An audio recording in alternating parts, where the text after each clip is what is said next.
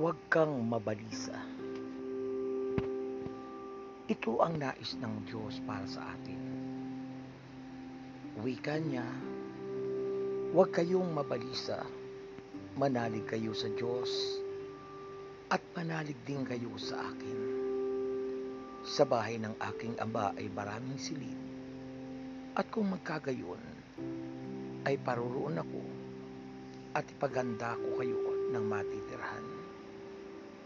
At kapag naipaghanda ko na kayo roon ng matitirahan, babalik ako upang kayo ay isama ko sa kinaroroonan ko. Iyan ang nais ng Diyos para sa atin.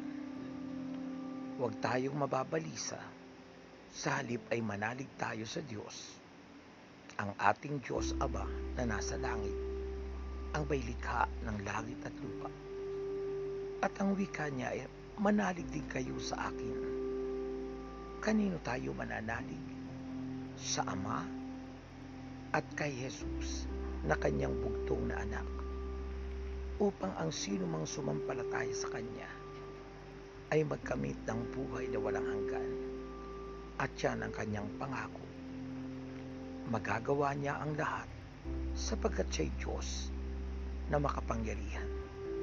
Kaya't anumang kabalisahan, anumang kalungkutan na tinataglay ng tao, walang ibang solusyon kundi ang Panginoon, si Jesus na nagwika na huwag kayong mabalisa, kundi manalig sa Diyos at sa Kanya.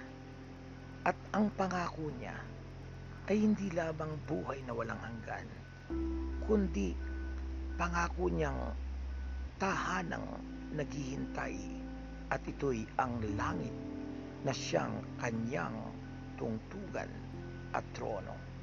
Kaya't halika na at tayo'y sumama sa kanyang paanyaya.